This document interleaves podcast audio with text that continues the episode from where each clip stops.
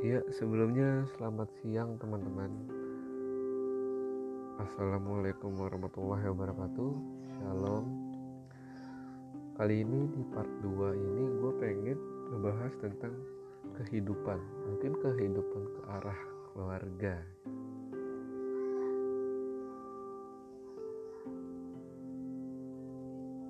Sebelumnya gue mau nanya dulu nih. Kalian-kalian semua pernah gak sih yang namanya ngalamin tekanan atau pressure yang berasal dari keluarga lo sendiri. Yang bener-bener kayak ngebuat lo tuh males untuk bergerak males untuk langkah. Dan yang bikin males itu faktornya dari keluarga lo sendiri.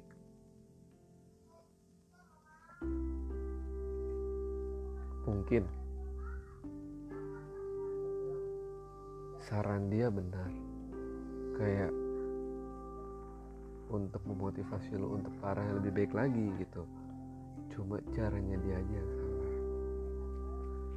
Kadang kita ngerasa kayak kok orang tua kita nggak adil? Kenapa ada kayak gini? Yang gue ingin tuh nggak kayak gini. Gue punya peraturan sendiri gue pengennya ini gue pengen itu gue pengen bebas gue udah kepala dua gue pengen ini itu. Yang menurut lo lo lebih paham atas segala dunia luar. Tapi gue tekankan lagi. Orang tua lo pada orang tua kalian itu lahir duluan sebelum kalian dia lebih paham gimana yang namanya dunia luar. Dia lebih ngerti sama keadaan dunia luar. Ya emang gue juga sadar. Kehidupan mereka di masa lalu itu gak sama sama kehidupan kita di masa sekarang.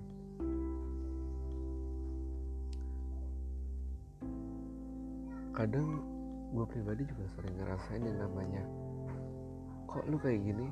Sedangkan anak tangga lo aja nggak kayak gini.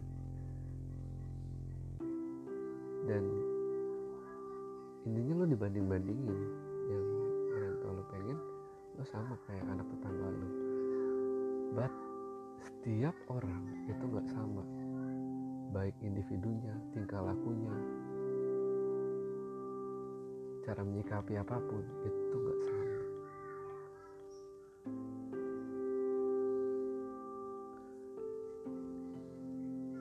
kadang karena kita ngalami pressure dari orang tua kita sendiri kita kayak ngerasa kok dunia nggak adil?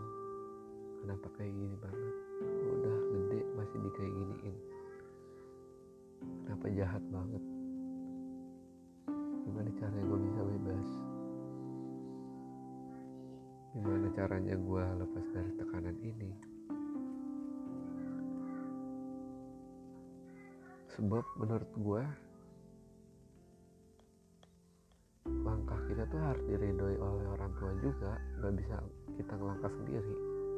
Karena apa pun resikonya yang bakalan yang nanggung tuh orang tua selagi kita belum punya penghasilan sendiri dan rumah sendiri gitu. Kadang kita kayak ngerasa kita tuh nggak nemuin kebahagiaan kita di rumah kebahagiaan kita tuh adanya di luar teman-teman kita. Teman-teman kita yang selalu ngerti kita. Teman-teman kita yang paling paham apa yang kita rasain. Itu perasaan kita kayak gitu. Tapi balik lagi. Seberapapun kalian melangkah kalian pasti kembali ke akan akan kembali ke orang tua. Nggak mungkin jadi gue cuma mau kasih saran aja. Selagi orang tua kalian masih ada dengerin dia. Jangan lawan dia. Anggap dia sebagai teman kita sendiri. Kita beranggapan kita lebih sedih lebih susah lebih sulit tapi masih banyak yang lebih sulit di bawah kita. Gue sih cuma mau nekenin itu aja. Intinya semangat. Jangan jadiin orang tua alasan lu putus asa. Alasan lu untuk berhenti langkah orang tua paham apa yang lu mau. Tetap tersenyum jangan jadiin ini semua beban thank you semuanya cintai orang tua lu. Jangan lo sia-siain selagi dia masih ada. Oke okay, segitu aja dulu. Lanjut part 3 see you